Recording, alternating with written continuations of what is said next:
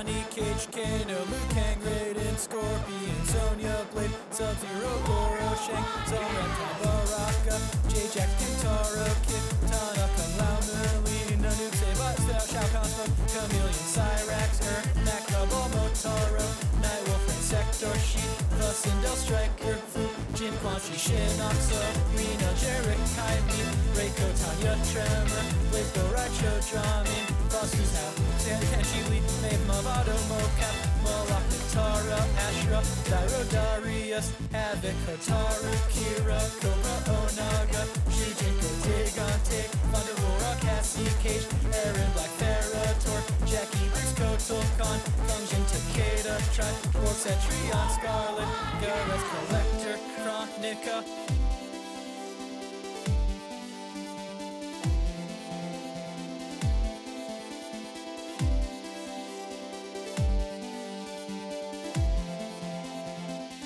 Welcome to Mortal Podcast. I'm your host, Ben Meckler, and this is the show where I walk my friends through the history of Mortal Kombat lore, the entirety of Mortal Kombat lore, from the perspective of a single character. Whew, man, season three, we're popping off. Uh, today, I got a very special guest, a very good friend of mine, uh, East Los High writer Carlos Cisco. He's a writer's assistant on Star Trek Discovery. How you doing, Carlos? Uh, I'm doing really good. Uh, it's, uh, you know, start of a new year, hoping things... Uh... Are, uh, are starting to pop off, you know. But you yeah, know, you know, January it's... January is a good time for writers because uh, we spend every waking moment in crippling anxiety waiting for people to call us. Yeah, it's um, it's a really good time of year. Yeah, everyone stops working in like mid-November because they're like, it's almost Thanksgiving, and then between Thanksgiving and Christmas, they're like, it's basically Christmas, and then uh, after Christmas, they come back in early January, and they're like, you know, Sundance is in like two weeks. Yeah, so it's really about May when things start picking up around here. Yeah, and uh, I really look forward to that happening uh, because I'm not a patient man. yeah, yeah. um, but yeah, so we, we were just talking about that a little bit. We were talking about Mortal Podcast. You've you've listened to every episode. Yeah, I'm a longtime listener, uh, first, first time caller. uh, I appreciate that. You're a good friend. Have you been a Mortal Kombat fan in your life? Well. So I've always been really bad at fighting games, with the exception of uh, Soul Calibur two. Oh, which, dude, Soul Calibur two is one of the best games ever made. Yeah, I full um, stop. I, I it is was so uh, good.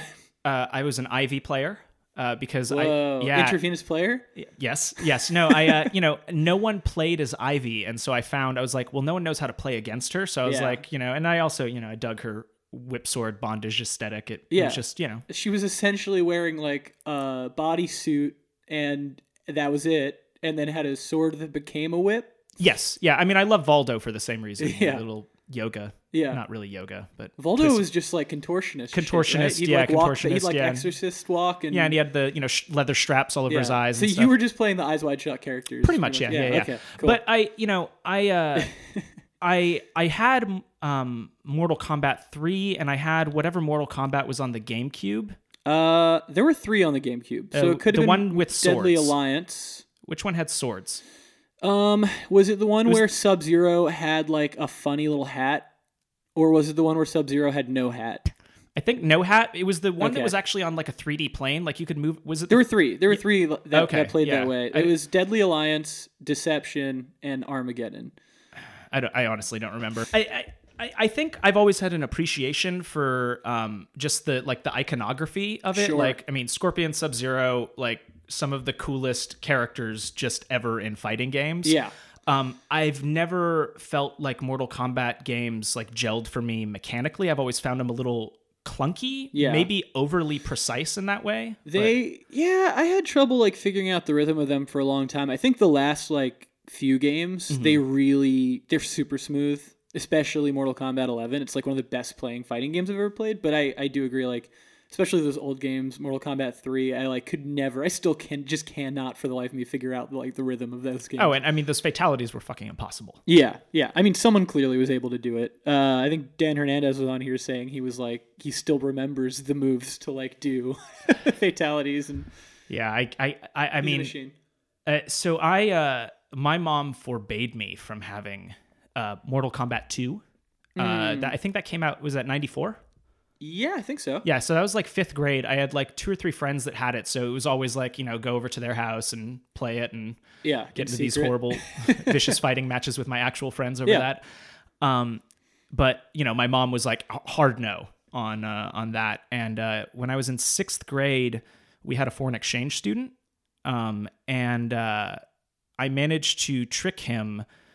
Like a foreign exchange student staying with you? Yeah, yeah, yeah, oh, uh, cool. From Spain. From Spain. Um trick him into, I mean, I, I, I bought it. Like I had been saving up since like my birthday in July. Right. Cause I knew it was coming. Um, like my allowance and, you know, birthday money. And, uh, I basically told him, I was like, well, my mom said I couldn't have Mortal Kombat two, but she has never expressly said anything about Mortal Kombat three. And I'm a year older. So it stands to reason that I could have it. And what's even more surprising is that argument somehow worked on my mom. Wow. When she caught me playing it, and she was like, is that Mortal Kombat two? And I was like, no, it's three. And she sort of gave like, I mean, it was almost like, she you know, how... She appreciated that you were using logic against her. Yeah, it was uh, you were you know, very lawyerly at a young age. Um, yeah. But uh, yeah. Like, she was just happy that you were on the path to becoming a lawyer. Yeah, yeah, yeah. yeah. Little did she know. Um, but yeah, so uh, I think she just sort of sighed and resigned herself to having this horribly brutal game in her yeah. house, but yeah. wasn't much she could do about it at that point. Well, it's not like it turned you into a, you know, a writer, a tortured writer who puts a lot of gore and violence into their Not uh, at all. I would never do work. That. Great. Uh, having hung out with your mom, uh, shout out to her. Great, great, great job raising a kid. Oh, that's right. Uh, I forgot you totally hung out with my mom. yeah. Oh yeah. We got lunch. Yeah. We went to Meow Wolf. That's right. Yeah. Visited her in her hometown. It was great. It's strange. Like I've had in, in the past year, I've had about seven or eight friends go to Santa Fe expressly to visit Meow Wolf. Like, I mean, I guess it's not weird. It's fucking awesome. But yeah. It's social media. Yeah. I think, I mean, there are a lot of, it, I was talking about this with Kirby when we were in Mexico City last week. There are a lot of places that uh, are now huge tourist attractions explicitly because of like Instagram. Mm-hmm.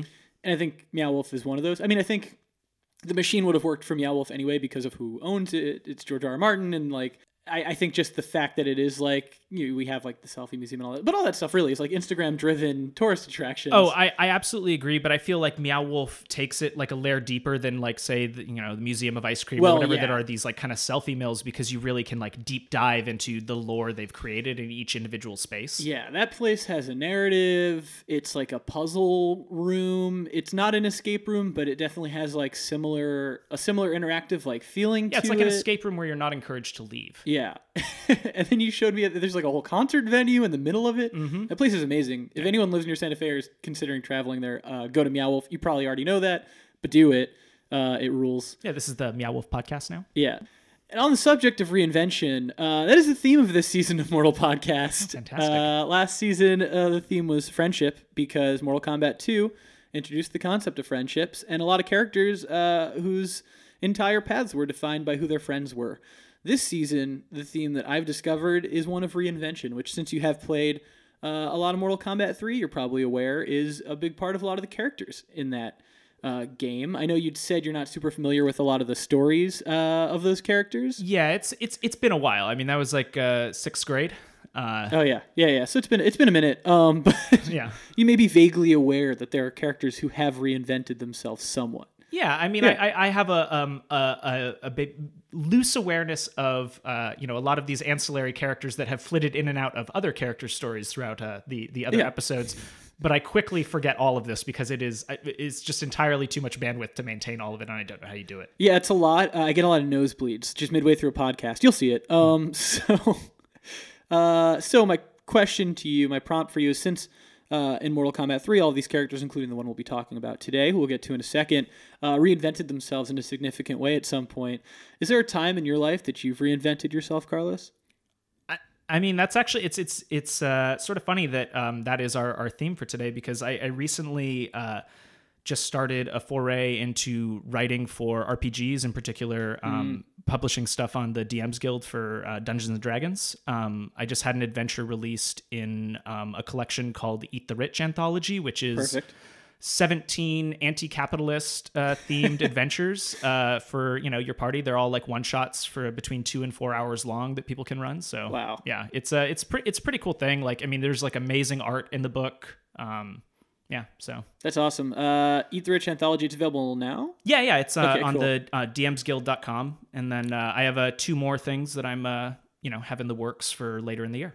What uh, ha- had you ever before the like past year thought about writing campaigns? Had you done it before? Um, I had never actually like uh, written anything for consumption beyond like what was at my table, but it was like a strange thing. Um, So I, uh, earlier uh, last year, I had interviewed at uh, Wizards of the Coast mm. to go up and be a narrative designer.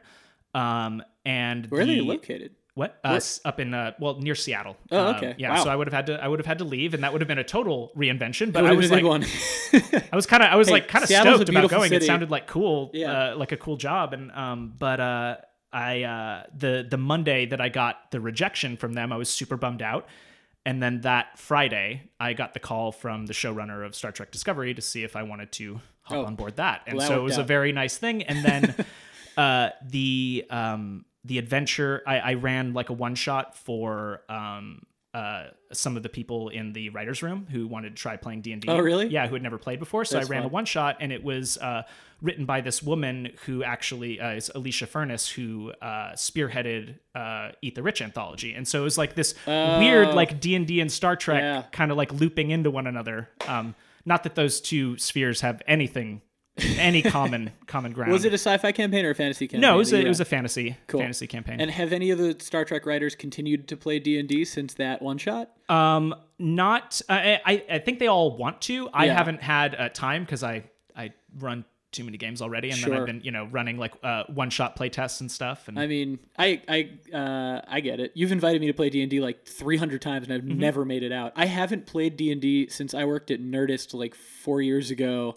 when we had a campaign where we played like maybe five times over the course of like eight months. Oh man. Yeah. yeah. I, uh, I've been in, I mean, like for the last few years, I've been in pretty regular games, which has been really nice, both as a player and a, a D M. But, um, one of your previous guests, uh, as you mentioned, Dan Hernandez, he play tested my, my last adventure, and, uh, hopefully you'll get to play test this one. This uh, one. I definitely will. Uh, I, that's a goal for me, is to play D and D more this year, because it's super fun, especially if you're a creative person, especially if you, especially if you're someone who just like wants to be more creative in their life too. I always tell Kirby I think she'd enjoy it, because you know she doesn't have a creative job, but she's a photographer and she's a food stylist, and I feel like she'd really dig it. Uh, and I feel like everyone listening should tweet at Kirby that she needs to play Dungeons and Dragons this year. Mm-hmm. Um, yeah, great game. It's a good story of reinvention. It's a yeah. true one. Yeah. True story. Yeah, true, true story. story of reinvention, inarguably. Uh, so on the subject, let's talk about a person who definitely reinvented themselves, uh, the cyborg ninja Sektor. yeah, Sektor, uh, you know, famously in the games, he's the, the red cyborg ninja. Yeah. Um, he's got, you know, standard stuff you'd expect a cyborg ninja to have. He's got missiles. He's got uh, a rocket punch, which I feel like you, if you're any kind of a cyborg, you should be able to have a rocket-powered uh, fist action going on. I mean, on. At least some kind of limb. Yeah, at least one of your limbs should have some rocket-powered uh, force behind it. Um, he's got a flamethrower in his arm, like the, the Mandalorian, yeah. who I believe used it in every single episode of uh, The I Mandalorian. Haven't, I haven't seen it yet, so spoiler alert. Oh, spoiler alert. He there uses the flamethrower. Flame I've seen every Baby Yoda meme, but I did not know about the flamethrower. I mean, you've seen most of The Mandalorian, then. Okay. Yeah. It's really all about Baby Yoda. He's also got a compressor, uh, like this weird like thing that can come out of his arm that can literally, uh, it's just these two metal plates that crush people's bodies. Oh, I thought it was like a like like Anton Chigurh. No, not like an Anton. I mean, he's probably got one of those, uh, like the cattle prod thing. Uh, yeah. Uh, Wait, no. Are you saying Sektor or the Mandalorian? Uh, Sektor. Oh, okay. I wasn't sure what we were on anymore. yeah, no, no. Back to Sektor. Uh, he's got the compressor that crushes people's bodies with giant... He's, there's an amount of metal inside of Sektor's body based on his fatalities and his special moves. It doesn't make any sense whatsoever. Like, he'll have giant, like, four or five foot wide sheets of metal erupt out of, like, his arm gauntlet uh, and crush people's bones. Yeah. I, I mean, I know that you're probably going to go into a lot of, of these these terms and stuff later, but sure. it, is it possible that Sektor... has a realm inside him? He could. He doesn't, but he could. Oh. Um, well. You know, he's got pulse blades. You got to have some kind of swords if mm-hmm. you're a ninja, and his are uh, pulse-powered, which is, uh, we're just generally accepting some kind of laser-based thing. It's been in video games for forever. We're just like, yeah, pulse. That's an energy. Sure. So uh, that's kind of Sector visually, but let's talk a little bit about Sector the man. Sector uh, is a part of a an assassination clan called the Lin Kuei. They're ninja assassins. It's a China-based clan, and they are the foremost assassination clan in the world. Their only rivals are the Shirai Ryu, who are in Japan. Now, Scorpion is from the Shirai Ryu, and uh, Sub-Zero is from the Lin Kuei. So Sector and Sub-Zero are in the same clan. Got it. Okay. Um, but they are not friends, and we'll okay, get to that, that in that a second. That's going to be my next question. Yeah, no, they're not buddies. Uh, so the Lin Kuei, the Shirai Ryu, these two super shadowy, super infamous assassination clans, they uh, have their different ways of finding people that'll be a part of this clan, raising them as perfect assassins, and sending them out on missions. Uh, the Shira, uh, sorry, the Lin Kuei uh, is led by a grandmaster who has a dragon medallion that's like the source of his power, and he's always sort of in charge, and everyone in the Lin Kuei is expected to be completely subservient to the Grandmaster. Sector. And, and just clarification, yep. That's not Sub-Zero, right? That is not Sub-Zero. So does he have, I mean, does he have some sort of like supernatural power in that sense from the granted by the medallion, or is it just sort of a, a more, uh, uh, the Grandmaster sort of political power granted by it? It As the series goes on, you kind of learn that there is some power amplification that can come from the medallion, but the Grandmaster never displays any specific uh, supernatural abilities that we see um, at this point in the timeline. So, the Grandmaster is leading the Lin Kuei, and there are sort of these... Um, there's like four or five ninjas that are like the best assassins in the clan. There's Sub-Zero, uh, well, I'll just use real names. There's Bihan and Kuai Liang, these two brothers who are the best assassins in the Lin Kuei because they are cryomancers. No one else in the Lin Kuei has special powers. These are two people that just happen to have the ability to conjure ice. Um, Naturally. Yeah. Originally, Bihan is Sub-Zero. Eventually, he dies, and Kuai Liang takes the name of Sub-Zero. Kuai Liang is the Sub-Zero most people know. And which game does that happen? That transition happens in between Mortal Kombat's one and two. Oh, okay. So yeah, so early. It's most of the games Kuai Liang is, is Sub-Zero. Uh, there's also Smoke, who's Kuai Lang's best friend. He is the, I think, only other person in the Lin Kuei who has any kind of supernatural powers. He can disappear in a cloud of smoke. Uh, he's got like a demon inside him. It's a whole thing. Um, and for that reason, he and Kuai Liang are like best buddies. They're similar age. Uh, then there's Cyrax, who's kind of friendly with them. He's kind of friendly with everyone in the clan. He's just a subservient member of the clan, but his role kind of becomes a little more important uh, later on, which we'll get to because he's a big part of Sector's story. And then there's Sector. And Sector is the Grandmaster's son. Oh. And so he is, I'll just say now, a sort of, uh, he's sort of like a Don Junior figure in the world of Mortal Kombat. Fantastic. uh, mostly in that he is... Uh, his entire life revolves around finding a way to be his father's favorite, and he just can't make it happen. So when the story kind of kicks off, uh, he is... Uh, you know, he loves to kill. He's not a good person, Sector. He loves killing, uh, so he really loves being an assassin. He loves his place in life. He doesn't question it. He doesn't question the system of subservience, probably because his family is at the head of the Lin Kuei. But he's still subservient entirely to his father, and he, you know, dreams of being the best assassin so that he can one day inherit his father's title. He wants to be the Grandmaster of the Lin Kuei one day. But he knows that he's never going to be able to be as good as two cryomancers. Yeah. Does he have any siblings, or is he... No, so or at least not only, that we know of. It's just Sector. So he is the heir apparent, but he just knows he's sort of... He's the heir inferior. apparent, but yeah, he lives in constant like anxiety, I think, because he's never going to be as good as uh, Sub-Zero, or his brother Tundra at the time was his, was Kuai Lang's name before he took on the mantle of Sub-Zero. He's just not as good as them. And and the Grandmaster makes that known. He's just like, oh yeah, no, uh, Bihan and Kuai Liang are the best assassins. Sector, go do this other thing. Man. Yeah. And so despite the fact that Sector is, is a human, he's just like a person from Earthrealm. Um, all this magic and stuff isn't that weird for him because the Lin Kuei and the Shirai Ryu operate at such a level as assassins that like they take jobs from demons, from gods, from uh, necromancers that are from other realms. Like you know, you have your level of assassins that you call to like murder your spouse if if you're a psychopath. Yeah. you, you know, you're just your standard yeah, yeah, assassin. A day-to-day assassin. You have your level of assassins that are hired to kill like politicians, mm-hmm. um, you know, scary like black ops, Blackwater mercenary kind of stuff. Then you've got like these guys that are like, oh, we know about the world behind the world. We're just like people, but we're so good at killing that like a god will hire us to murder another god. Like that's how we operate. And then they do other stuff too. Like they'll go and steal artifacts. They'll, they'll do things where like you'd have to be an amazing killer uh, to be able to survive this like thing that I need you to go get. So that's like the world that Sektor lives in. And he's happy living there. So despite not having any powers, he's still an extremely skilled, very competent individual. Oh, yeah. That still sucks in the eyes of his dad. Yeah, yeah. He just can't ever be good enough for his dad, which is scary for someone who aspires to one day take his dad's job. Yeah. Yeah. Yeah. He's like, what is my future then? I can't be subservient to one of these people that I grew up with. That's fucked up. Which, yeah, all right. So, Sektor's entire life changes uh, after a couple of events take place. So, he, uh, he and the Lin Kuei... Uh, broker a deal with this necromancer named Quan Chi. They're like, we're sick of competing with the Shirai Ryu uh, for all these jobs. We want to be the only assassination clan out there. Uh, help us slaughter them.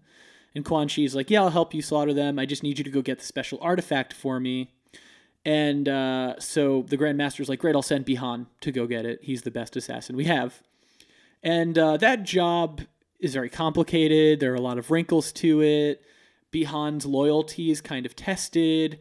Um, at the end of the day, the Shirai Ryu are slaughtered. The Lin Kuei are successful in taking out this other clan. Um, but the Grand Master is like, okay, well, I need to do something to make sure that everyone in my clan is completely subservient. And Sektor is like, yeah, totally, Dad, whatever you want. And he's like, okay, cool. So here's my plan. I want to turn everyone in the Lin Kuei into cyborgs.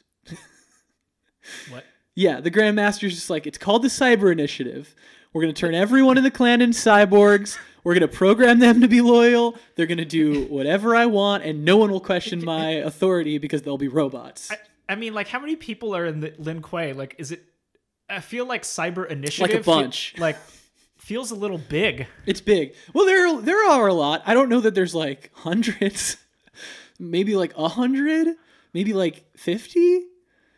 I mean, I guess an initiative is appropriate, but it still sounds a little, it sounds a little extreme. Yeah, for and I'm that, pretty sure like that in the tight knit of a group. Yeah. I think they're like not allowed to have families either. So it's like, it's very cult like. Yeah. The Shirai Ryu did have families and all those families were murdered. Um, oh. But the Lin Kuei, I think don't, I think they don't have anyone. So like, yeah, all, it basically just like gathered a bunch of people together. It's like, you're all going to be cyborgs now. Uh, it's called the Cyber Initiative. And everyone's like, cool, cool, cool, cool, cool. Especially Sektor. Because for him, it was like, this is leveling the playing field. I don't care if I lose free will. I don't care if I lose my human body, because it would literally involve taking their like brains and spines and implanting them into cyborg bodies. He's like, I don't care if I lose all of that stuff. What's important is that I'll have exactly as many abilities as Sub-Zero, as Smoke, and then I can be the best. So great. I'm doing it. That's a... Uh... Yeah. Yeah. It's not a wise investment in your future. No. A... No, it turns out just blindly listening to your dad is not a great move. No. Just in general. Uh, and definitely if he's pitching a cyber initiative. Yeah. Yeah. I mean, I, I, I mean, listen, there, I think there's a lot of benefits sure. to this, but uh, it's, it's that whole, like being under the, you know, sort of influence of someone that, uh, you know, is just going to be sending you out to uh, murder all the time. But I guess if that's your favorite hobby, yeah, I, I could, I could see Sektor's point of view there. Sure. I mean, like, yeah, if, I mean, I guess imagine like if you're, if you're, who's your, who, who's your favorite showrunner of all time? Who's your favorite, like, you know, who's your dream person you'd love to work with? Oh man. Uh, I mean, I would love to work with Vince Gilligan. Great. So let's say Vince Gilligan calls you up and he goes, Carlos, I got this idea. It's called the Cyber Initiative. I'm going to make you into a cyborg. You're going to keep your brain and spine. Don't worry. And you're going to get a lifetime overall with me. We're just going to make shows together for the rest of your life, but you won't have free will. I, Oh, you gotta think about it. Think about it. Is um, is dental covered? Yeah, you get health insurance. Well, you don't. Do you don't, you don't have teeth, teeth, so it doesn't matter. I mean, yeah, it doesn't sound so bad. I mean, like, living sure. out here, you have to make all sorts of compromises. So you I do. think that that, that actually doesn't sound like the worst deal I would have made out here. Great. Okay. So so then you kind of get where Sector's head was at. I mean, listen, all of our bodies are falling apart actively as we speak out here. Yeah, the singularity is going to happen probably like a little too late for our generation. Yeah. So... You I know. just, I just, you know, I wouldn't mind just being plugged into something in the end, like some yeah. advanced virtual reality. I mean, very much like, uh, what's that? The, the Black Mirror. Yeah. The, sure. um, San Junipero. Uh, San Junipero. That, that sounds great. That does seem pretty great. Yeah. Yeah. Yeah. Yeah. Yeah. I mean, sure. From the perspective of the last generation that's going to have to die of old age. Um, yeah. You know, sure. Cyber Initiative. Yeah. Why great. not? Fuck it. Uh, so... So Sektor does it. He's the first person to get his brain and spine ripped out of his body and put in a brand new robot ninja body. And he is no longer a man. He becomes L K nine T nine. The letter T. nine T nine. Okay. L K for, I imagine, Lin Kuei. Uh, ah, yes. That... It, is, it is funny that that's their naming convention, that they were like, all right, first one off the assembly, uh, L K nine T nine. You'd think it'd be like L K one. Yeah, or like L K zero zero one. I mean, I guess it's just one more way to stick it to his son. Yeah, he's like, you're not number one. No, you'll never be number one. You're number ninety-nine. Yeah. So uh, Sektor gets cyberized. He's like, cool, we're all going to do it, right? Who's next? And then uh, Kuai Liang is like, fuck this. And he bails. um, oh, man. Yeah, he's like, I don't want to be a cyborg, and I'm not going to do that. Well, and wouldn't he stand to lose, like, his cryomancy powers if he got put into a robot? I mean, well, I don't know how that's magic, an interesting question that technology. I will answer later oh. in a very direct way. Great. Yeah. Um, regardless of what he thought was going to happen, he was like, I'm not doing that. So he ran away, um, and Smoke ran away with him. He was like, yeah, I don't want to, fuck that. I don't want to be a cyborg. No way. Um, and I think at this point, his older brother, Bihan, had already died. Uh, so that was it. And then Cyrax, who was kind of, you know, on the fence, was like, all right, gets turned into a cyborg. And uh, the rest of the Lin Kuei get turned into cyborgs as well. Eventually, they catch up to Smoke, and they turn him into a cyborg. And Kuai Liang is still on the run, as uh, Sektor, Cyrax, and Smoke are now sent out on their first mission, which is to go find Sub-Zero and turn him into a cyborg. Because the Grand Master's like, uh-uh, no one leaves. Y'all got... jumped in, it's blood in, blood out. He's gonna get turned into a cyborg. Are every single one of the Lin Kuei cyborg ninjas a different color? Uh, you know, it's it's odd. I've mostly seen it presented as like, there's your main ninjas. You got your yellow Cyrax, your gray Smoke, uh, grayish, bluish, more like purple maybe mm-hmm. Smoke, um, and your red Sektor, and then the rest of them I've seen portrayed as just like gray. But I know that in different forms of media, we've had different colored cyborgs. Mm-hmm. I think in like the web series, they had like a teal one named Hydro or something. So I don't know. It's debatable. In the most recent game, most of them were gray. Okay. Yeah. They were just like, ah, you're, and you're just like also part of the Lin Kuei. Got it. But All the, right. but there's also part of the Cyber Initiative is Uh, an opportunity to get more members, because you could at that point you could grab anyone off the street, yeah, and just rip their brains out, and rip their brain out, a, slap it in a robot body, body yeah, no, and no program problem. it. So, uh, but I mean, like, you still only want the best fighters. You don't just want like me or you off the street, or are we programmed to be good fighters in those cyber bodies subsequently? So I've always kind of wondered about that, because that was something I thought, like, well, it wouldn't that be the case? Because isn't that the whole point of like keeping? I mean, I know when Smoke is a cyborg, he still has his Smoke abilities. There's just like demon ninja mm. cyborg stuff happening. Um, Kitchen sink in there. Yeah. So so it is a good question of like, do you? I, w- I would say maybe the way that it works is that once they've made a few who are like the best fighters, they can then turn that into software that they could upload. That makes sense. Yeah, and just totally level the playing field. Because I know that was a big part of the draw for Sektor was, uh, oh, I can be as good as anyone else. We're all going to be the same. Homogeny. Yeah, he's just uh, he he, he he's uh, he's a man of the people. Yeah, I guess I guess that is the that's that line between like. Uh, Is that a matter of the redistribution of talent, and does that fit into the idea of the redistribution of wealth? that that seems like a no to me, but uh, I don't know. Maybe. I mean, you know, sometimes I wish I could steal someone's talent. Sure. Just for a little while. Yeah, I mean, just, just for, for like, like a brief moment. Yeah, just while I'm writing my teaser or yeah. first act, and second and third act. Yeah. All of it. Sure. The yeah. whole script. Yeah. Why not? Yeah. uh, so while all this is happening, while Sektor and Cyrax and Smoke are sent to go get Sub-Zero, uh, it winds up being pretty interesting timing because subsequently... Uh, an overlord from another realm, another dimension, this guy named Shao Kahn, uh, decides he's going to invade Earthrealm. So while Sektor and Cyrax and Smoke are out on this mission trying to find Kuai Liang, Kuai Liang is being drawn into this conflict with another realm as, like, all of a sudden in, like, Chicago, demons and dragons and, like, centaurs are storming through the streets, like, murdering people and stealing their souls for Shao Kahn. That's not good. And he's, like, drawn into this war between good and evil, and he's aligned himself with the god who protects Earthrealm, this guy named Raiden. And so all of a sudden Sektor is not just up against finding Sub-Zero, it's like, oh shit, he's, like, aligned himself with all of the greatest warriors in Earth. Oh, so Sektor is, I mean, on the side of Earthrealm when he gets drawn into this conflict, or Sektor is he just sort of still trying to do his ambivalent. Job? Ambivalent. Yeah. Yeah, I think for him, it's it's the his allegiance is to the Lin Kuei, and I think they're realm agnostic. Got it. I think they don't care. Like, I think if Earthrealm were to be destroyed tomorrow, they would just align themselves with whoever destroyed it. For them, it's like a it's a corporation, and it has no uh, uh, borders. Got it. Yeah, it's uh, pretty fucked. Yeah. They, yeah. Uh, yeah. They sound great. Yeah, they suck. At least with this leadership, yeah. you know, some things change. So, uh, you know, it was a really difficult time for this mission, and uh, it was a complete clusterfuck. And so amid the chaos uh, of this war, all sorts of shit happens. Smoke gets captured by Shao Kahn um, and, like, decommissioned and put in his, like, trophy room in his palace. Cyrax uh, gets stranded trying to track down Sub-Zero in the middle of a desert in another dimension, an outworld, and then gets found by the U S government and reprogrammed to be like a government agent.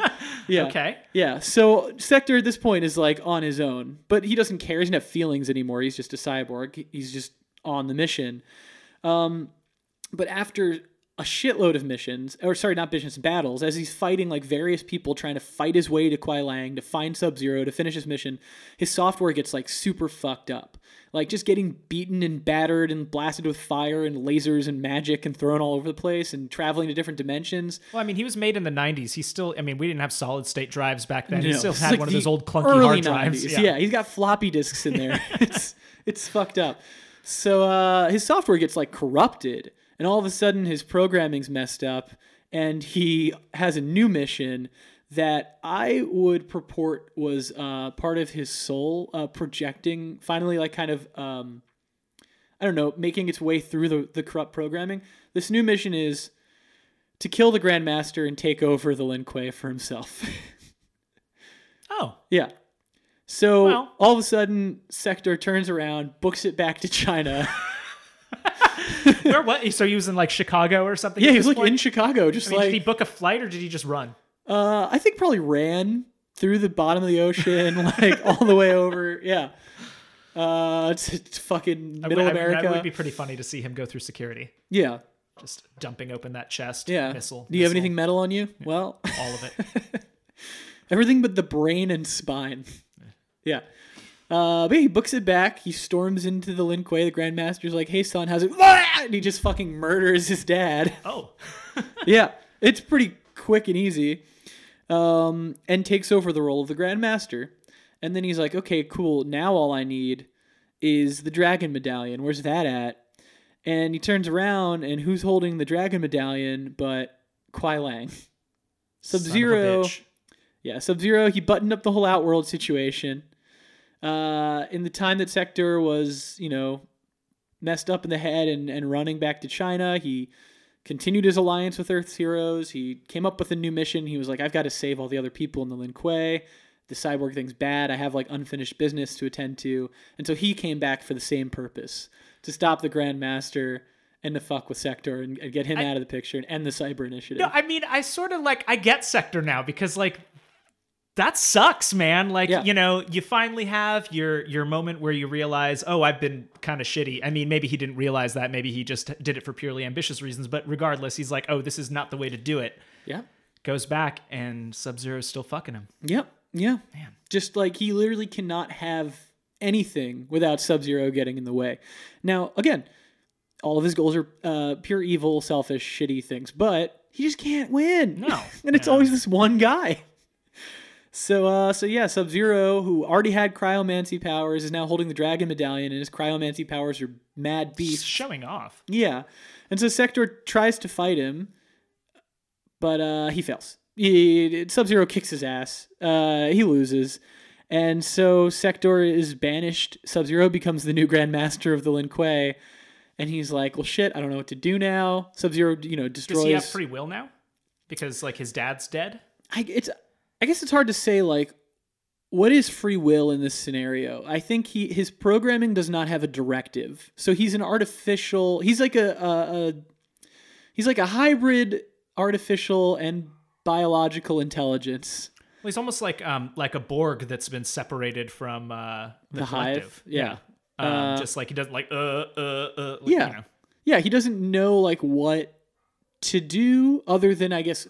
Well. So I guess this does inform what his next choice is. So his last directive that was kind of from malfunctioning software and kind of, I think, from what his soul desired. His soul is still in mm-hmm. there somewhere. Um, because it's housed in the spine. Yeah, everyone knows yeah, that. Yeah, everyone knows that your soul is housed between the left, the L three and L four vertebrae in your spine. Um, and so uh, I think because the directive was kind of like, take over the Lin Kuei, create like... a cyborg ninja clan and like be the leader. He decides to create a new clan of his own that he dubs the Tekunin. Uh, that will be a cyborg ninja clan from the ground up. And tech startup. This is canon, and I still have no idea why. And part of me honestly wonders if it was just like a kind of racist fuck up. He goes to Japan to do this. I don't know why Japan specifically. I, you'd think China, because that's where Sektor is from, and also like where the Lin Kuei is based. But maybe he was just like, the Shirai Ryu's gone. That was their territory. I'll just set up shop yeah, over he's just, the he's, ashes. He's filling a void. Yeah, you know, there's a there's a market for a cyber ninja criminal enterprise in Japan. There wasn't any currently occupying that space, and he saw a void and filled it. Makes yeah, sense. He was like, oh, I'm gonna go take care of this. Shit. I'm gonna head over to Japan. So that's what he did. He went to Japan and he formed the Tekunin, whose goal was to create like a virus. Uh, a an ever-growing clan of cyborg ninjas that would be an army that was subservient to Sektor. And in the process of doing that, they get all sorts of weird, cool, techie shit, uh, up to the point that they have a huge, like, warship, like a floating sci-fi warship that is, like, their base of operations. That's cool. Where they're flying around just, like, kidnapping people, I guess, and, and building the cyborg army and developing the technology. With the, I would imagine, eventual goal of taking out the Lin Kuei? Yeah, I mean, it makes sense. I mean, I guess, like, just sort of assimilate everyone until your numbers are so overwhelming that they wouldn't be able to stand against you, cryomancy or not. Yeah. Makes sense. Yeah. He's just finally getting what he truly wanted. Uh, now, as a person who can't truly want anything, they're just, their programming is driving them to do things. I mean, isn't that just sort of us in general? Yeah, I guess the brain is a computer if, like, you really think about it. Yeah. Just have yeah. meat meat soft or meat hardware. Yeah. Just the meat hardware in your head bowl. Yep. Yeah. Uh so, so the Tekunin's doing their thing. And during that time, a lot of shit's going down between the realms, but similar to the invasion from Outworld, like Sektor doesn't care. It's not it doesn't matter to him. He's just doing his thing. Um, but despite that, uh conflict sort of finds a way to cross anyone with enough power for it to affect them. And that Sektor's one of those people. Is this the first character that you've had uh, like done on the show that is so ambivalent towards this conflict? Because it seems like every other person you've done has had very, uh, you know, very singular motivations into as to why they get involved. Yeah, I think Mortal Kombat three was the game t- actually where things started to expand in a way where like there were people who didn't necessarily have their hearts in the conflict so much as either because of opportunity or because of... happenstance, they were drawn into it. So around the time when he was like in his warship, like leading the Tekunin. And what what game is that around? Uh, this was around the eighth game. Jesus, wow, we're zipping through these. Yeah, well, Sektor, like, he kind of dipped in and out yeah. of the games at different Is he points. Not in every one of them past three? No, no? He's in, like, three and then mm, maybe seven. And then I think I think he's in, like, a... Uh, he's in Mortal Kombat Gold, I think, which is, like, the Dreamcast version of M K four, where they, like, just added a few mm-hmm. extra characters, but... Yeah, he his story has always been, like, pretty distanced from everyone else's. His goals have just been so arbitrary to, like, the uh, apocalyptic scales yeah. of every other war. But he did eventually get drawn into a literally apocalyptic battle, and that's kind of where he was at the point that he was in his warship. Like, he Got was it. floating around and all of a sudden crossed paths with a demigod, this guy named Taven, who was receiving miss- missives from his deceased father, this guy Argus, who is the god in charge of protecting the realm of Edenia, which is a long-dead realm. Taven's been, like, cryogenically frozen for millennia until this prophecy was ready to occur. And so, like, he's on his own little, like, mission that involves, like, bringing about the apocalypse or stopping it one way or the other. And is, and he, a, is he a playable character? He is a playable character in, in Mortal Kombat Armageddon. Okay. He's, like, the protagonist of that game, or one of the protagonists of that game. Um, and so uh, he kind of, like, by happenstance, while receiving these missives, crosses paths with the Tekunin, with Sektor. And Sektor is just, as an ambitious cyborg, is like, all right, what the fuck was that missive? Are you communing with a god? What are you planning? And how do I get it? And so he kind of, like, tries to interrogate uh, this guy, Taven, uh, but nothing really comes of it. And then his ship gets, like, attacked by another airship from the U S government, that the team that, like, uh, in kind of inherited Cyrax. So, like, his old ally, who's, like, basically an interdimensional cop for the U S government now. And is this with, like, Sonya, those yeah, types? These with Sonya yeah. and with Jax. They're, like, attacking Sektor because they've kind of been in a long-time rivalry with the Tekunin, because they're like, well, you shouldn't exist.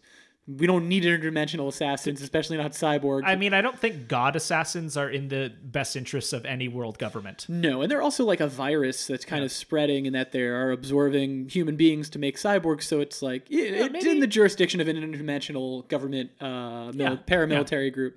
Might yeah. be considered terrorists. yeah, I would say so. I would say the Tekunin were for sure terrorists. So, uh, so you know, Sonya and Cyrax show up, and they attack Sektor, and Taven gets away, and at the end of this conflict, what Sektor kind of does learn is that there is an impending uh, war. And it's because Taven is a part of this prophecy um, that a pyramid is going to rise in the middle of, like, the Edenian desert. And at the top of this pyramid, the Pyramid of Argus, an elemental, this, like, beyond a godlike being, a f- pure fire, will appear at the top of this pyramid.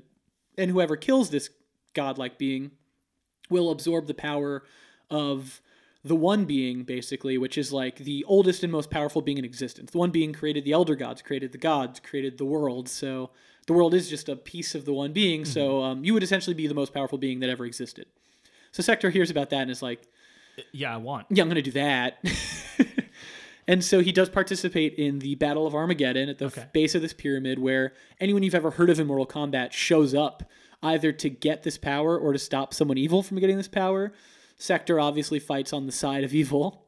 Um, and as is as is part of Sektor's history, he does not get anywhere close to, to the top what of this pyramid. What are you talking pyramid. about?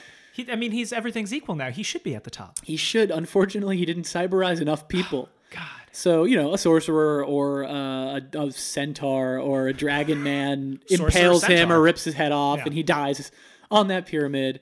Um, and then something happens. The last two people to get to the top of the pyramid are Raiden, the god in charge of protecting Earth, and Shao Kahn, uh, the god who was in charge of protecting Outworld, became its emperor and has been trying to conquer all the other realms. They're the last two people that are up there, uh, and Raiden's about to die at Shao Kahn's hands. He's about to become the most powerful being in, in history. And so Raiden, in a last-ditch effort, sends a message back in time to his young self to try to change history so Shao Kahn will not win. Unfortunately, the message he sends back is, he must win, which is way too fucking vague. Yeah. That's... And so, that's... And so very Raiden's much... Raiden's not good at this god shit, is he? No, he's not. Yeah. He's not good. It's very much in the vein of Star Trek. Uh, it creates a branching timeline in which familiar events happen, but in a very new way. Mm-hmm.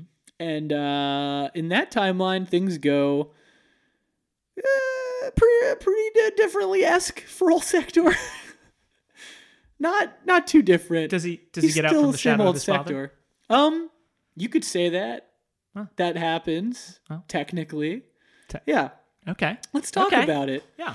So in this new timeline, uh, the idea of the cyber initiative, because of, you know, a butterfly effect, the idea of the cyber initiative happens a, much, a lot earlier. And uh, just to double back a little bit, so if it was Mortal Kombat three where the cyber initiative became a thing, um, in this timeline, Sektor and Cyrax have become so involved with the concept of Mortal Kombat tournaments, like, which, just to catch you up real quick, are the tournaments that are fought uh, to decide whether or not realms can invade each other.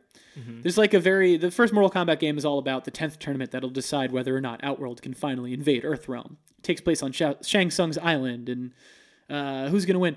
So uh, in the original timeline, the Lin Kuei are not super involved in that. Bihan is sent to kind of like be an emissary of the Lin Kuei, but that's kind of it. In this timeline, Cyrax and Sektor and I think possibly also Bihan and Kuai Liang and Smoke. There, plenty of Lin Kuei ninjas are sent there because Shang Tsung hired the Lin Kuei to go to this tournament and kill any of the Earthrealm warriors that they could to kind of like thin the ranks. So literally, the and, Grandmaster... But this is like pre-cyberizing. This is pre-cyberizing. So, in so that... we, we get to spend some time with Human Sektor in this in, in Mortal Kombat nine. In the oh, cool. Game. Yeah. A, a lot of time with him, actually. Yeah. So is... Like, what, what sort of moves does he have? In that? Um, He has like a kind of proto version of the Sektor suit. He can do flamethrower stuff. He can do... Oh, okay. So he's... It's like Iron Man three when he's got like just the gauntlet and just the like foot one foot jet. Mm-hmm. It's like that. Okay. So he's like a ninja who has like a couple of cyber augmentations. So you he's can wearing see his dirt that they're... armor. Yeah, exactly. You can see that they're like a ninja clan that has used technology to their advantage. Got it. But hasn't gone full cyborg yet. But yeah, so in this timeline, you know, Shang Tsung, the sorcerer who's representing Outworld, comes to the Grand Master and to Sektor and is like, hey, listen, there's one more tournament to go Mortal Kombat-wise. Uh, we're hoping to take over Earthrealm. Do you want to, like, sell out your whole realm and, like, help us do that? We'll pay you handsomely. And then you could just, like, you know, be a part of Outworld. We'll keep hiring you for shit. Who cares? And they were like, yeah, great. Who cares about humanity? Go for it. So they send Sektor and they send Cyrax and they send... Uh, you know, a few more Lin Kuei ninjas uh, to the tournament. So where we kind of catch up with Sektor in this new timeline, he's at the Mortal Kombat tournament, hanging out with Cyrax, and they're kind of having a debate about the cyber initiative, which was mentioned like shortly before they went. Like they both know that it's in the works, and they're in the midst of trying to decide whether to do it. Sektor's like, yeah, I think we should do it. It's going to be great. And Cyrax is like, I don't know. I don't know that I'm ready to like let go of my humanity. Um, just a casual conversation over coffee between friends. Yeah, you know, just... he's like, I'm not sure if I'm ready to put my brain and spine in a robot. I guess we'll decide after this tournament yeah. if we survive. Yeah, it's not. yeah, we'll, we'll sleep on it. We'll sleep on it. We'll give we'll give it a couple of days or the end of the world. We'll see what happens after this tournament. Yeah. There might not be an Earth, and then who cares? Uh, so at this tournament, um, you know, a few like big things happen for Sektor. Uh, he comes across Scorpion, the most famous of the Shiraiyu ninjas. And this is after the Shiraiyu have been slaughtered. So Scorpion's now like an undead ninja of vengeance. And he walks up to Sektor and is like, hey, dude, fuck you. You killed my family. Your clan killed my family. Where's Sub-Zero? I heard he was the one to do it. I'm going to fucking kick your ass. And Sektor's like... Sektor literally like talks shit about Scorpion to his face. Like with Cyrax, they're like, hey, look at this dumb dead guy and his dumb dead family. Stupid skull head. Yeah, and so uh, Scorpion beats the shit out of both of them. uh, after that, Cyrax is like, yeah, I don't know if the Lin Kuei are good. I don't know if the Cyber Initiative is a good idea. I'm having second thoughts. I think I'm going to leave the Lin Kuei. So Sektor's like, what the hell, dude? I thought we were friends. So Cyrax's ideals are like paper thin. Yeah, it doesn't take a lot to like yeah. change Cyrax's mind at all. All right. But, well. you know. It is what it is. Yeah. Uh, I understand why this would be a line in the sand. Yeah. Sure. Yeah. I mean, getting your ass kicked by like a, a demon ninja. Is... Who says you killed my my child my and my yeah. wife. Yeah. um, yeah. Yeah. I get it. So uh, he, Cyrax is like, I'm going to leave. Sektor is like, you can't. They fight. Sektor fights like his one kind of friend in the world. Um, Cyrax beats him up and, and leaves the clan. Sektor sucks. Yeah, Sektor just like can't. He's not. Uh, he poor, just can't win. He just can't win. No, and nor should he. I mean, he he sucks. He's a bad person, yeah. But also you got to feel for the guy. Yeah, he keeps trying. Oh, he's he, he was born in the shadow of other people. Mm. There's he's never at any point been felt important. Yeah, and his goals have been screwed up from the beginning because his dad was like, "Welcome to the world, my little assassin." So, you know, he never really had a shot. Then, then again, there are other people around him ringing alarms and saying, hey, dude, this is bad and we should not do it. And he's like, mm, I'm yeah. brainwashed. Yeah, I think, I mean, he's pretty he's pretty deep in it. I think he's yeah. uh, I think he's pretty beyond help. It'd be hard to argue that he's not the victim of abuse and that that's not where a lot of this comes from. But at the same time, he...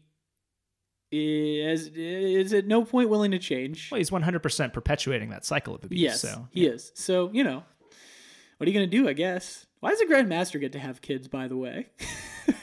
Oh, yeah, because, like, no one else in the the clan can have family. Maybe yeah. he was grandfathered in. Maybe he had had that kid before. And they made that rule. Yeah. Yeah. yeah. That's possible. I guess it would also be possible that he was like, I'm going to, like, bear a child through some fucked up way, because we never meet Sektor's mom. That's true. So it's possible that he was like, I'm gonna do something real fucked up to make a kid so that I have someone who's completely loyal to me and who's like my uh ear, because he's definitely a paranoid guy, the Grandmaster. So mm-hmm. I guess it would be possible that he was like, I'm gonna make a child so that I have someone who has to love me and has to That's be loyal to me. Yeah. I yeah all children love their parents unconditionally. Yeah, no conditions.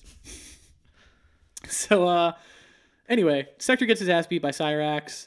Then he hears that Sub-Zero and Smoke have also defected over the Cyber Initiative.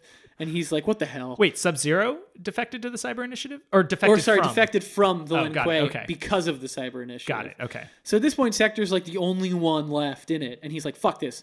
Gets turned into a cyborg. The other Lin Kuei get turned into cyborgs. And they get sent out on their mission. So now in this timeline, Sektor is like alone mm-hmm. in carrying the banner for the Cyber Initiative. And goes to personally hunt down Cyrax and Smoke and Sub-Zero. He successfully turns Cyrax into a cyborg. He successfully finds Smoke and tries to cyberize him. But in this timeline, Smoke and Sub-Zero have become friends with Raiden and the good guy team. And so Raiden kind of like personally says, fuck off to the other cyborgs. And, uh, you know, beats on Sektor and his friends. And it, Smoke it, is... Is Smoke like... Yeah, Raiden, I'm good.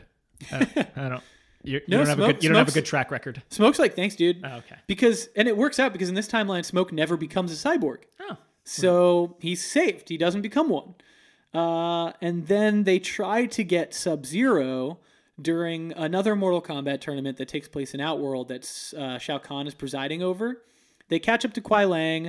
Uh, Kuai Liang, like I think, loses a fight, and Sektor.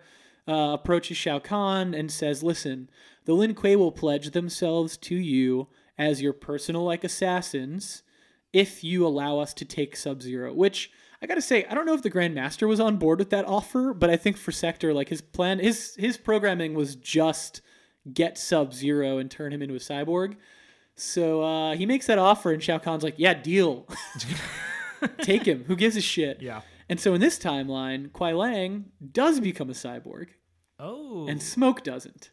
Wait, I'm sorry. Kuai Liang is... Is Sub-Zero, the Sub-Zero we mostly know as Sub-Zero. Younger brother. Yeah. Okay. Yeah. So is he like a like a light blue robot? He like, is. is. Do we play as him as a robot in the game? We do. Oh, that's awesome. Cyber Sub-Zero. and uh, and he has his ice powers still. Oh, so to answer your question, question I guess like your soul might be the source of your cryomancy. Stored in your world. Spine. Yeah. As we established. That's good. Yeah. You're, well, so the your cryomancy is stored between the seventh and eighth vertebrae. Uh, yeah. That's why not everyone has it. Yeah. Yeah. Yeah. yeah. um, and so uh, they do. They successfully turn Cyber Sub into a uh, cyborg, and Sektor gets kind of what he wants in that at least the person he was most jealous of is now only as good as he is.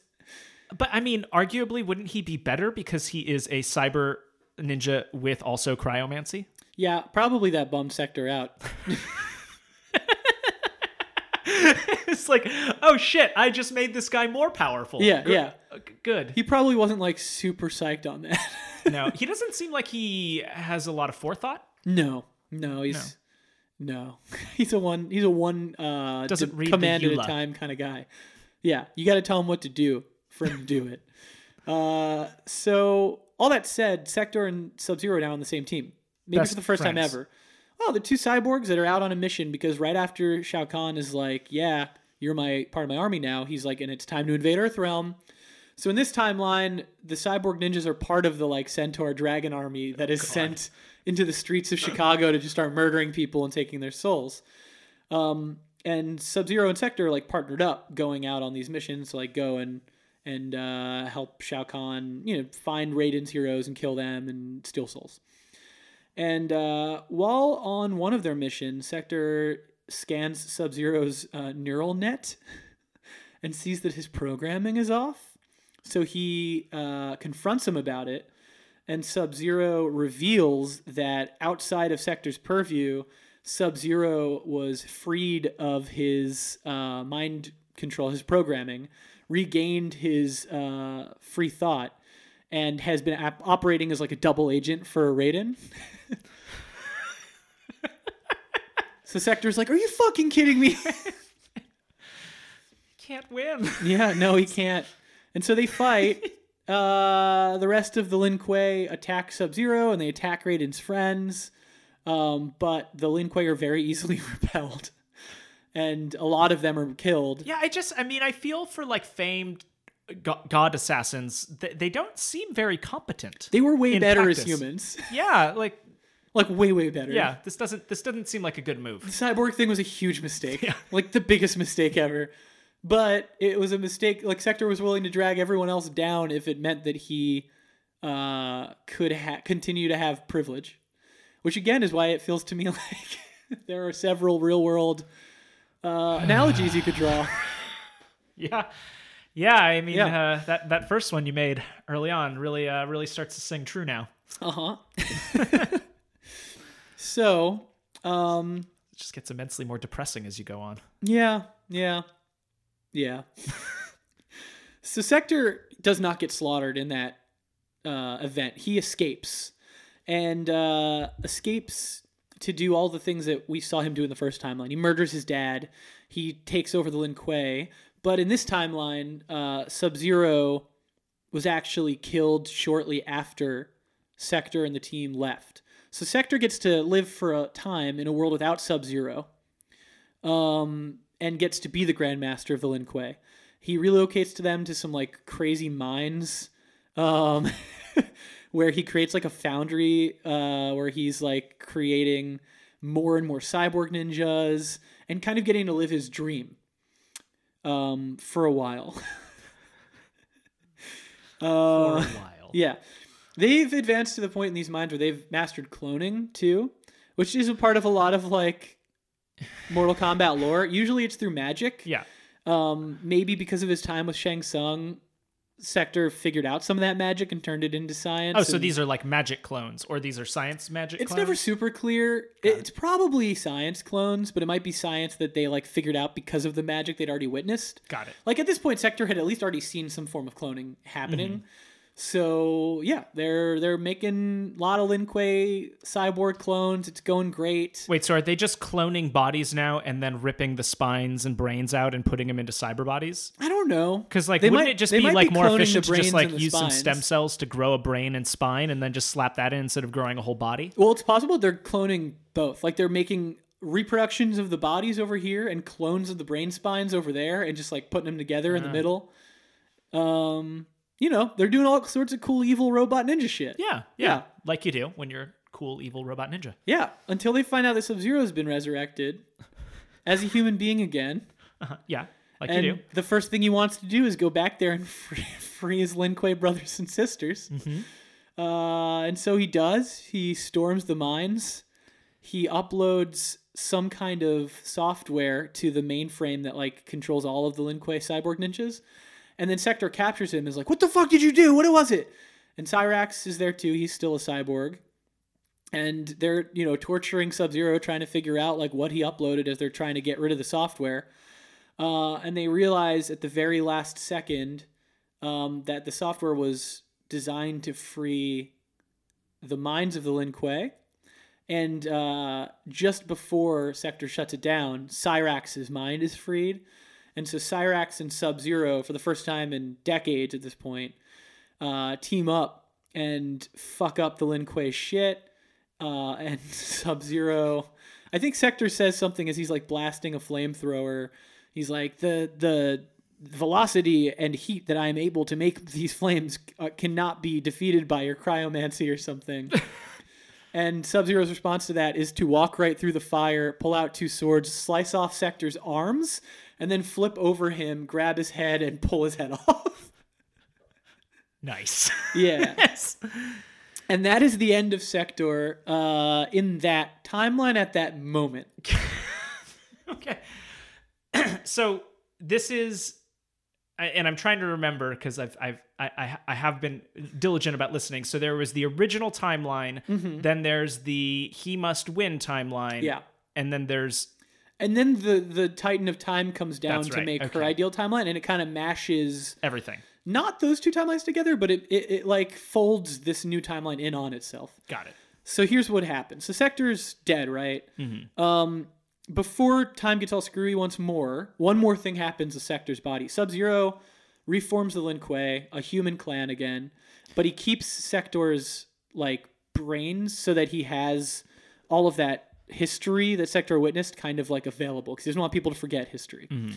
And what happens when he has that is he calls up Scorpion, who's also been resurrected as a human man again. And he says, I know that the Shiryu and the Lin Kuei hate each other and that we've always hated each other, but I need to show you something. And so Scorpion very tentatively comes to the Lin Kuei and he shows Scorpion in Sektor's memory banks a video of Quan Chi being like, I will murder the Shiryu and that guy Scorpion and Scorpion's family. Uh, for you, like Sektor and the Grand Master. And he's like, the Lin Kuei weren't all about this. It was just these two guys. I had nothing to do with killing your family. I just needed to prove that to you. And so Sektor's legacy uh, in that timeline is that he, thanks to his memory banks, the Shiryu and the Lin Kuei become allies for the first time ever. And wow. Scorpion and Sub-Zero become f- truly friends. This sort of like twists and folds in these people's stories. Like I'm, I'm constantly surprised at how surprised I am at like, I mean, like that's like actually like a really cool final arc to yeah. someone who just like caused so much misery is that their, you know, their sort of crime is the thing that sort of heals this yeah. nine game long wound. The fact, the, the, yeah, the fact that that the, the Shiryu and the Lin Kuei would have never been allies if. This year, if Scor- the Shiryu had not been slaughtered, and then that crime hadn't been revealed as having happened, and and so was that uh, was yeah. that just um, retconning in a sense when as they were writing it because they never really filled in the details that it was in that moment they revealed. Oh, it never was the um, Lin Kuei; it was Quan Chi the entire time. No, it was always Quan Chi. Like okay. It's been Quan Chi since well, I since think, he was introduced as a character. Yes, since like Mortal Kombat Mythologies Sub-Zero, which came out before Mortal Kombat four, so it was the next okay. game after M K three. Was that one of the like adventure games? Yeah, it was. It was like a two D side-scrolling action-adventure thing. Not good though, right? No. Okay. Good story though. Great yeah. story. Just bad game. so, um, so that was Sektor's legacy for a while. For a few years, that was kind of all that had happened. Um, and really, like decades had passed at this point since Sektor had died. And then Kronika, the Titan of Time. Oh, so, before we get into that one question yeah. about reforming the Lin Kuei, yes. was he doing it with like? Was he saving these cyber people? So is he basically swapping out no, their their their? I think they were just dead. Okay, I so think he wasn't was just like putting them back in the recruiting a new generation. Yeah, they'd be kind of tight though if he was like Frankensteining. Now we're Frankenstein ninjas. Yeah. uh, shit. Well, now I want that to be a thing. Mortal Kombat twelve. Yeah, it could happen. Um, so Kronika, the Titan of Time, comes down to Earthrealm. The Titans are like, they predate uh, like the Elder Gods, the gods. They they control like metaphysical concepts. And so she's pissed that Raiden made this new timeline. It's not the way things are supposed to be. Um, she's going to create a new era, a new timeline that's uh, right. But she has to physically go to like an island to like do a bunch of magic there. And she knows that Raiden and all of his allies are going to try to stop her. So she's like, all right, I need like an army to protect me.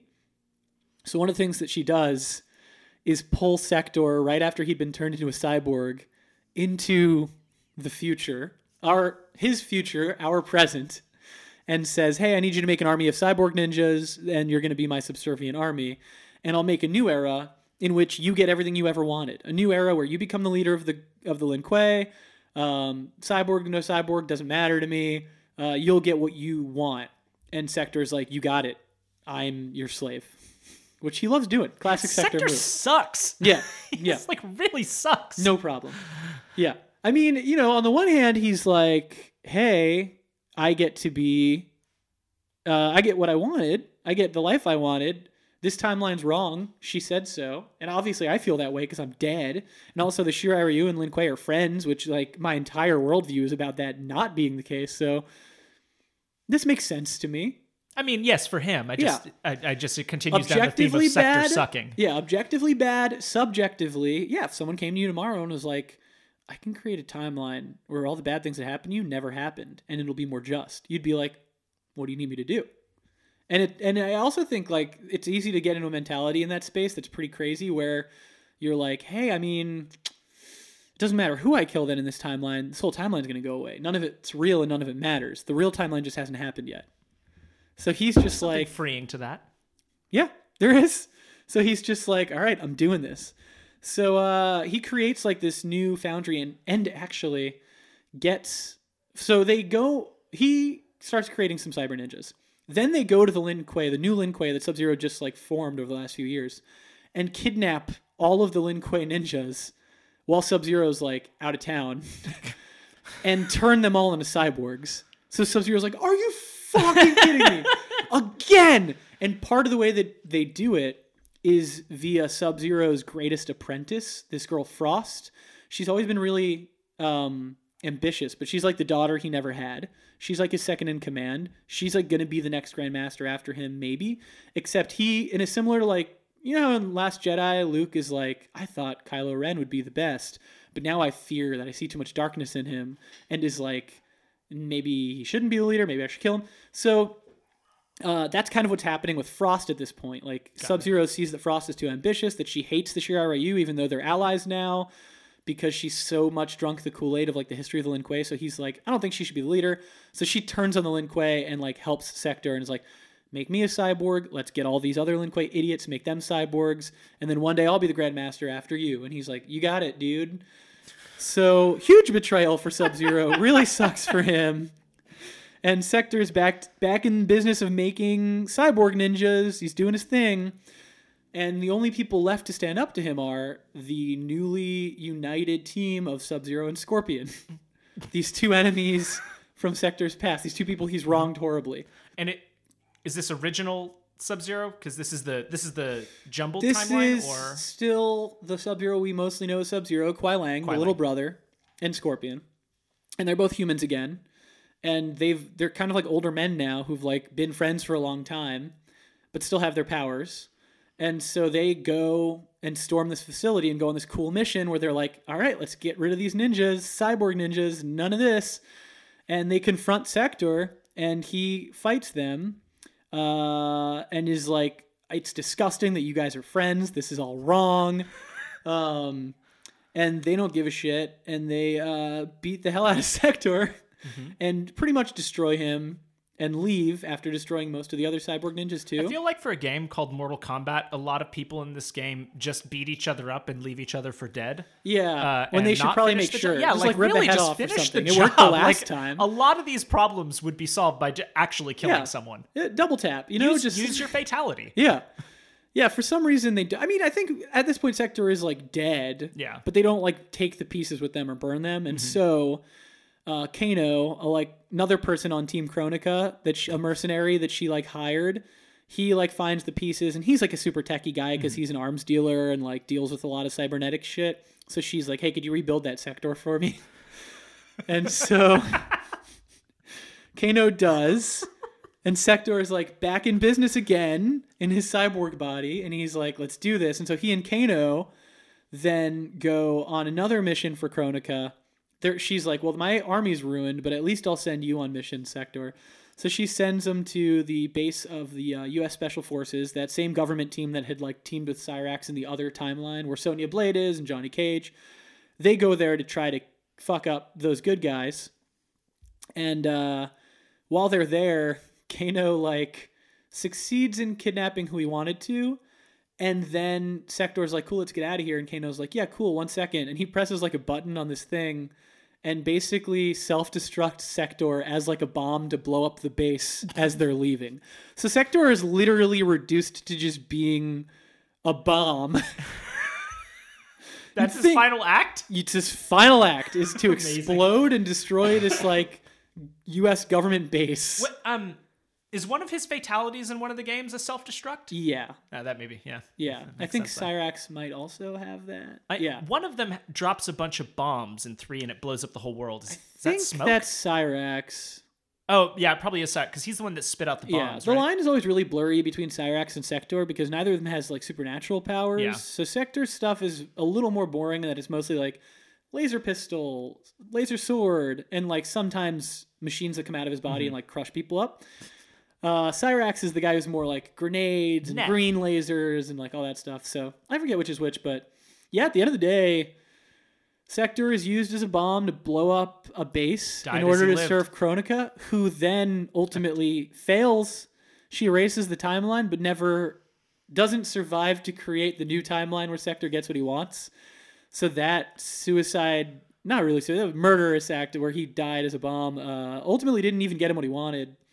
Because now Liu Kang, who's one of Raiden's greatest champions, is going to be in charge of creating a new timeline. And there's absolutely no way he's going to be like, first off, Sektor's got to have a good life. I, I just like, I feel like he would just be like, you know, let's just omit that whole Sektor business altogether. Yeah, probably. Like, let's just not do it. Probably. I would. Yeah, like it just seems like just a bad thing to reintroduce into the mix. Yeah, so that is uh, that is the saga of Sektor. He was a guy who was... Uh, born into the privilege of being the son of the Grand Master of one of the greatest assassination clans in the world. And for a while he was on top, you know, he was taking out his rivals. He was on track to be the next Grand Master, but his jealousy uh, and desperation to be number one led to him making the fatal mistake of allowing himself to be turned into a cyborg. And uh, that mistake repeated itself over and over as time repeated itself. Pretty much every choice leads back to that one. Yeah. It's a bad one. Um, So, yeah, uh, so I, I think I'd like to amend my earlier thing about wanting to turn into a cyborg uh, for the benefit of Vince Gilligan, because it sounds like it just turns out pretty bad for everyone. Sure, lessons were learned. Really, yeah. This episode is all about teaching you that it you shouldn't covet a cyborg body that gives you everything you want. It's a monkey's paw. You don't God, want but when that. You say it like that, it sounds so great. Yeah, well, you know, maybe bionic body is more what we okay. should be aiming for, right? Yeah. yeah. You know, enhance what we already have, mm-hmm. but don't uh, wholesale turn me into something else. Yeah. I think that's I think that's a that's a it's a good middle ground. Yeah, yeah, yeah. yeah. Like the second that they put out like the eye arm, I'm definitely going to get it. The, yeah. the Apple cyborg arm. Yeah. Any last thoughts on Sektor before we, we wrap things up? Oh man, I mean it's just like I want to say that his story is tragic, but it's really not. I mean, it's almost like, actually, have you watched Uncut Gems yet? Yeah. It's sort of like that. It's like yeah. you're watching just this downward spiral of a man, and every choice he makes is the wrong one. Yeah, he's a mistake machine. Yeah. And uh, it never works out for him or anyone in his... So Adam Sandler should play him in the movie. Oh, man, I'd be psyched if Adam Sandler played Sektor in the movie. Yeah. Be That'd good.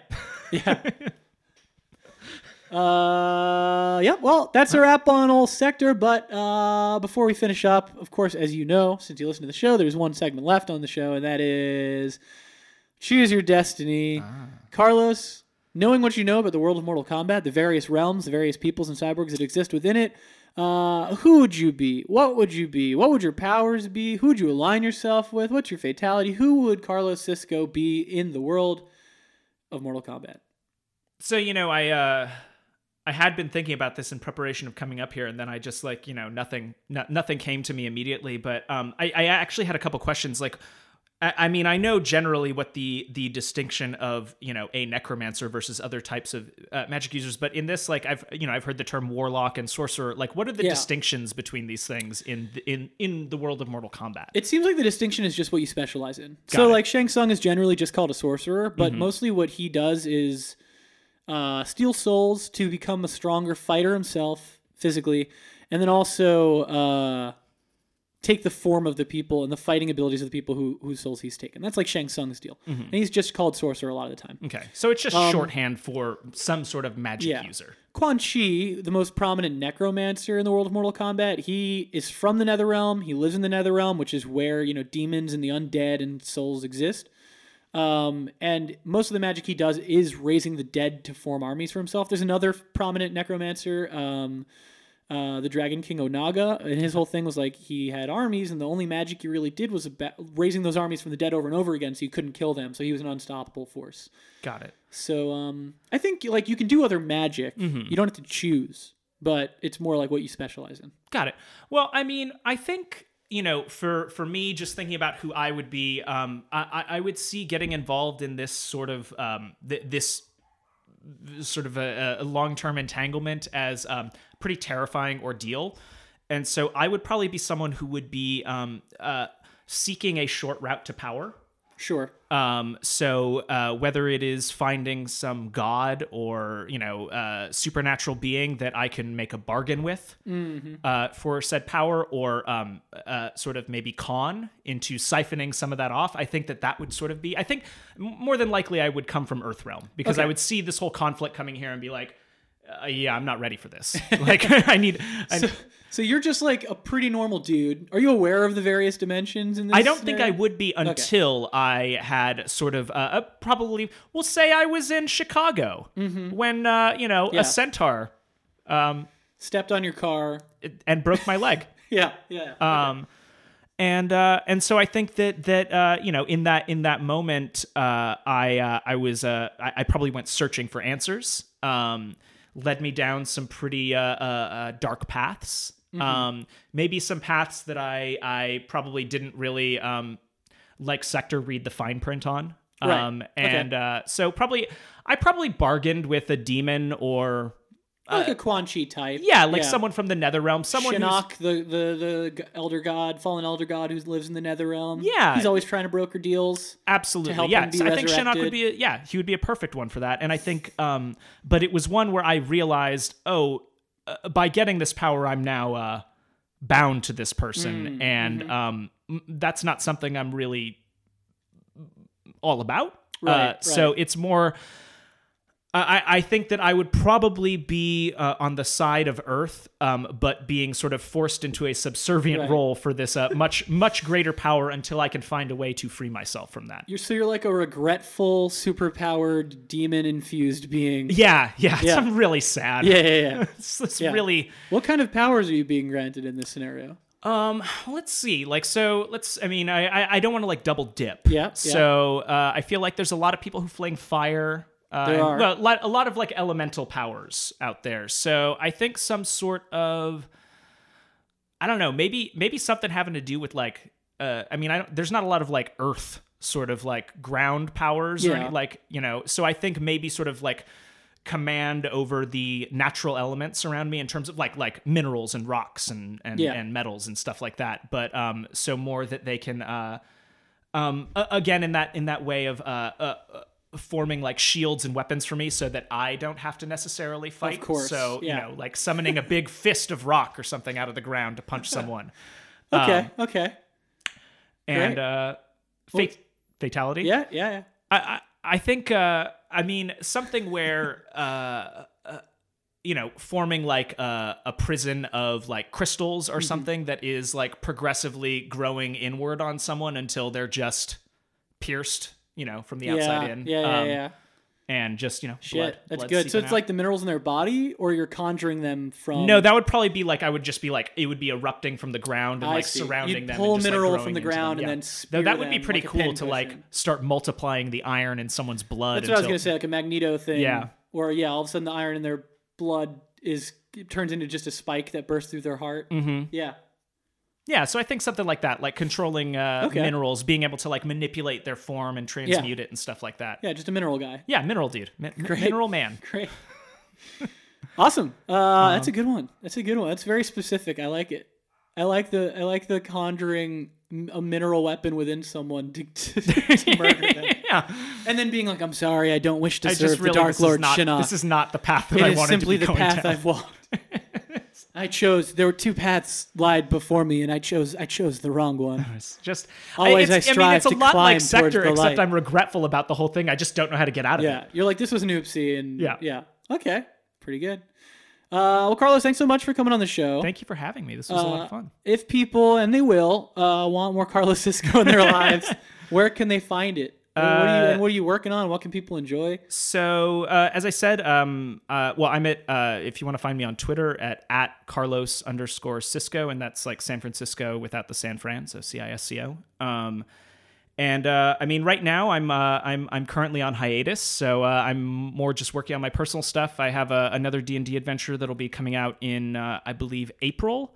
Mm-hmm. And then I'm writing a gazetteer, which is more like a uh, a location guide for like an entire realm, uh, which Whoa. Is going to be like up to twenty-five hundred words or something like that. So it's going to be like a it's like so you're going to develop a world that people can play D and D campaigns yeah. within. So there's a um, there's a realm called Ravenloft, which mm-hmm. is sort of the Gothic horror um, uh, D and D yeah. uh, thing, and it, they're all separated into these little pocket realms that are each run by a Dark Lord.